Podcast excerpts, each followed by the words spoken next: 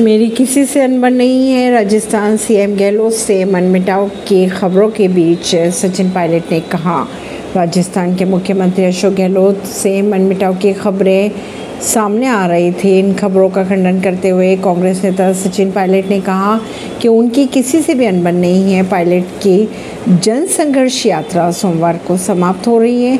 इससे पहले पायलट ने कहा था कि गहलोत की बातें सुनने के बाद लगता है उनकी नेता सोनिया गांधी नहीं वसुंधरा राजे सिंधिया है। मणिपुर में हिंसा के बाद अब तक 5,800 से अधिक लोग पड़ोसी राज्य मिजोरम भाग चुके हैं। अधिकारियों की अगर माने तो खबरों के अगर माने तो खबरों के हवाले से कहा यह जा रहा है कि मणिपुर में हिंसा के बीच 5,822 लोग पड़ोसी राज्य मिजोरम भाग चुके हैं। उन्होंने यह भी कहा जा रहा है कि वहाँ के विभिन्न जिलों में शरण ले चुके हैं। राज्य में हिंसा से मरने वालों की संख्या तिहत्तर हो गई थी। वहीं सोमवार को मुख्यमंत्री एन बीरेन्द्र सिंह ने दिल्ली में गृह मंत्री अमित शाह से मुलाकात भी की। ऐसी ही खबरों को जानने के लिए जुड़े रहिए जनता से रिश्ता पॉडकास्ट से परवीन दिल्ली से।